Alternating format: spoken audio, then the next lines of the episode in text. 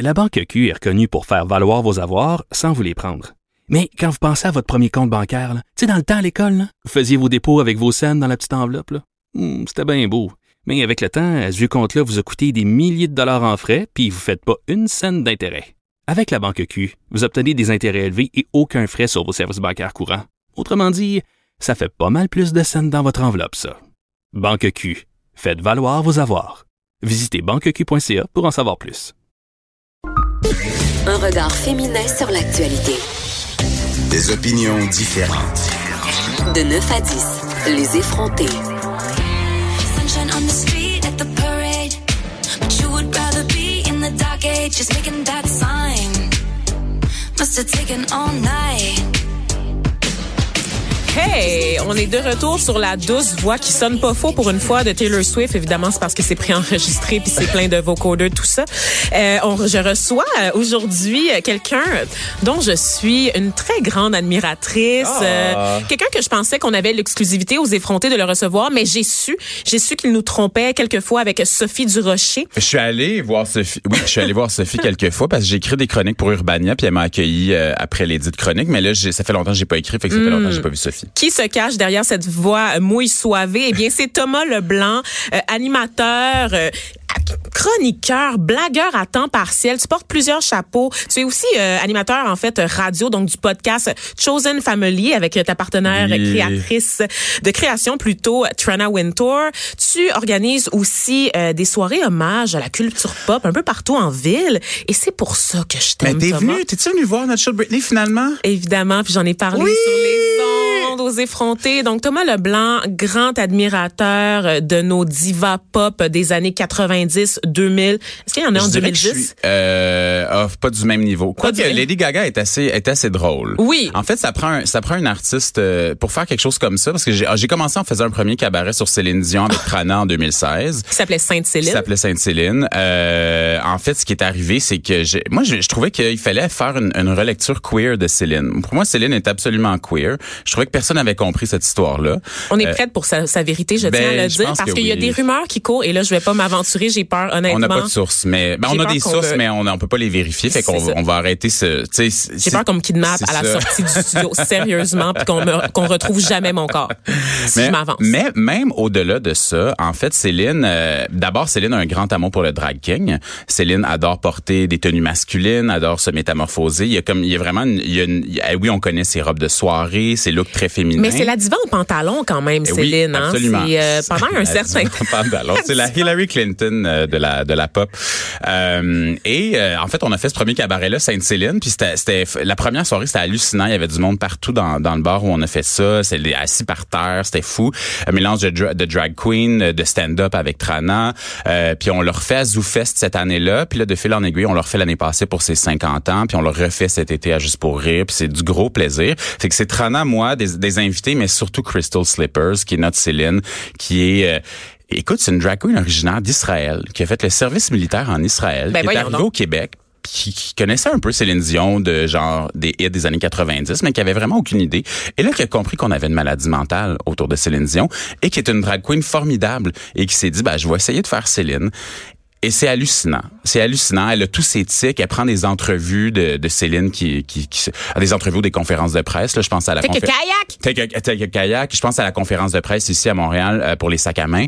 Tu te fais, Ah. I'm the boss, I'm the boss here, umbrella. Est-ce qu'on euh, peut parler de cette manie de Céline Dion de répondre à toutes les questions en chantant? Ben, dans Carpool Karaoke avec James Corden, C'est- c'est ça qu'elle fait, c'est formidable. Non, mais c'est très, c'est très pénible. Et moi, je me, je me demande à travers tout ça, euh, Thomas, dont tu participes régulièrement à la réhabilitation euh, dans notre Oui. esprit de ces divas pop qui sont souvent euh, un peu ridiculisées, Snobées. snobées, ridiculisées Ouais. euh, parce qu'on leur reproche leur manque de profondeur, on leur reproche de pas écrire elles-mêmes euh, leurs chansons, donc de n'être que des potiches à la belle voix.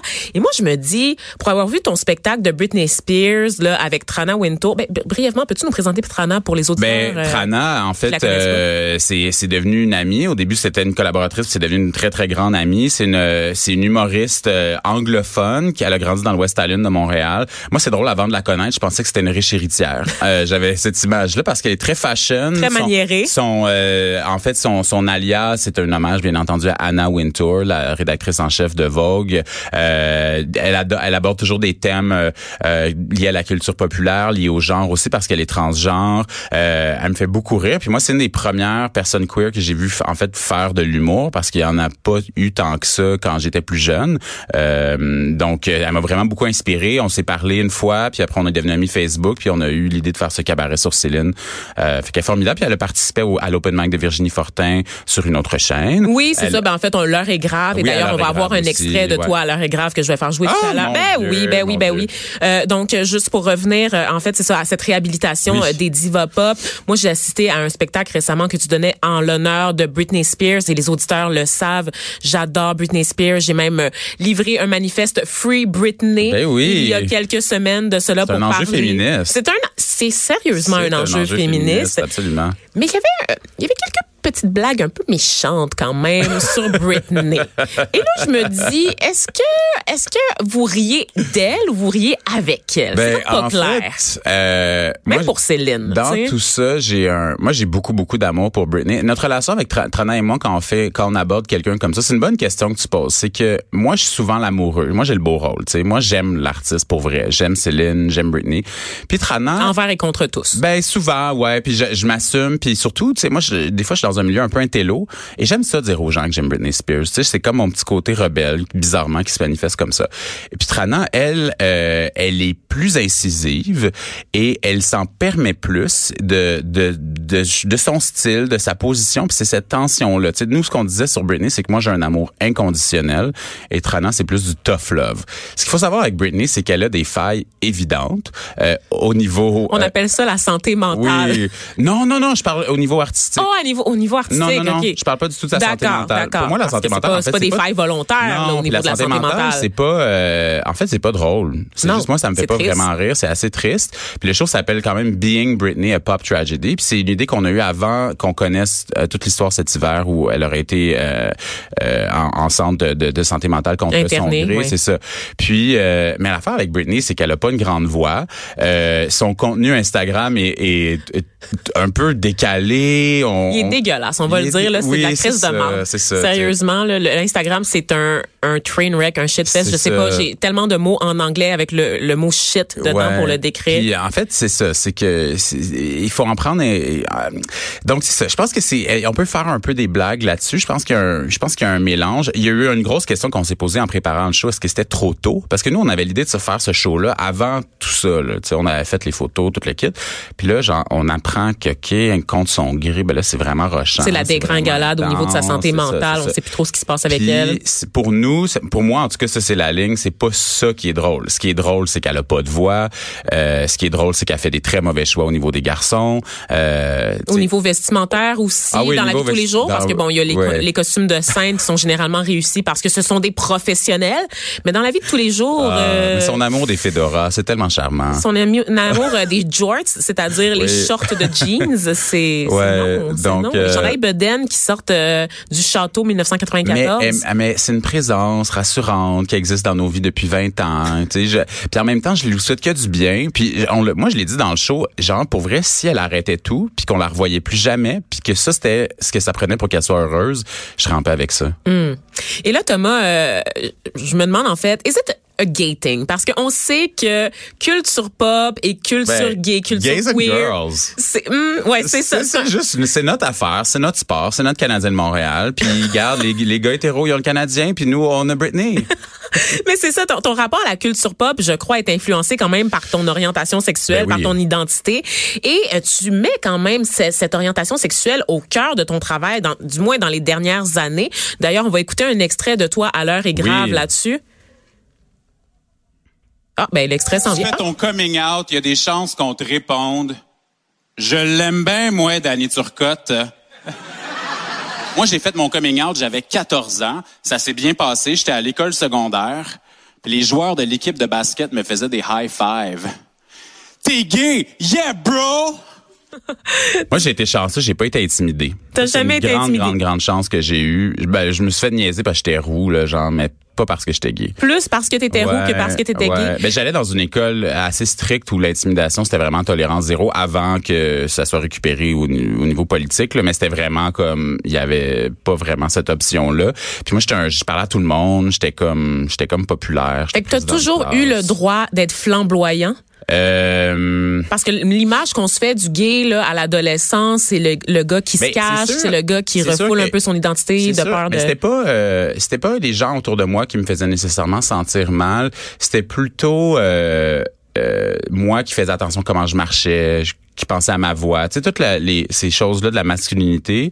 Euh, Puis même des fois là pas présentement dans cette conversation aussi, mais ça arrive que des fois les gens ça leur prenne comme une couple de minutes avant de catcher. Tu sais ça leur ça tu portes arrive. un chandail de Lady Gaga avec un- une chemise, en léopard en par-dessus. léopard, ouais. Mais Je- ça arrive, ça arrive. Et ah, mais il y a des filles aussi des fois qui me croisent. Ça c'est toujours, c'est toujours. Le coming out en fait c'est un, c'est un exercice quotidien. C'est souvent ce que les straights savent pas là. Tu sais, C'est un, c'est comme faut comme tu leur dises à des nouveaux collègues de travail, à des. Euh, euh, fait que oui c'est au cœur. Puis moi je, je t'avoue que ça fait partie de ma démarche parce que si j'avais vu ça plus jeune, je, je, je veux dire, j'adore Alex Perron là. Mais tu sais mettons, moi j'étais comme, c'était peut-être pas ça, c'était peut-être d'autres choses. Le fameux fif dans les, Oui, le trio des ça. mecs comiques à l'époque où est-ce que tout le monde disait fif puis c'était C'était correct. C'était comme Ouais. correct. Pourquoi? Ben, ça devait être Louis, hein. C'est Louis qui est passé à ça. C'est Louis, le- ben oui, c'est clairement genre le douchebag de la gang. ouais. Là. Le C'est- macho? Le macho, mais le douchebag aujourd'hui. Là, si c'était une version en 2019, la mouture 2019, ça serait ça. Le douchebag. Mais dis-moi, euh, justement, pour revenir à, ton identité, c'est que on dirait que ça surprend plus de, de dire qu'on est gay. On dirait qu'il y a plus de préjugés rattachés à ça. Ben. D'ailleurs, j'ai eu un petit conflit là-dessus avec Sophie euh, Durocher, Ouais. celle avec qui tu me trompes, Oui. euh, qui disait que, ben, étant donné que c'est quelque chose qui est non visible, c'est plus vraiment un motif En de fait, discrimination. C'est assez, euh, c'est assez, c'est assez, c'est assez égoïste comme façon de voir les choses parce que, à mon avis, euh, juste ici à Montréal, tu vas dans des communautés culturelles, tu vas dans des familles, puis c'est pas aussi facile que pour un. Moi, je suis un, je suis un, je suis un francophone, euh, le blanc euh, de Gaspésie, de whatever. Tu sais, fait que pour moi, ça n'a pas été si compliqué que ça de par les gens autour de moi, ma famille, l'ouverture générale de ma famille, mais je pense que c'est t'as pas besoin d'aller très très loin pour que ça devienne un peu plus compliqué. Euh, Il y a le fait aussi que moi quand même je suis dans un duo d'humour avec une femme trans, hein, fait que ça me calme un peu les nerfs où je me, je vois sa vie au quotidien puis je vois le courage puis la résilience de Trana puis je suis comme pour vrai c'est pas si compliqué mon affaire, tu sais.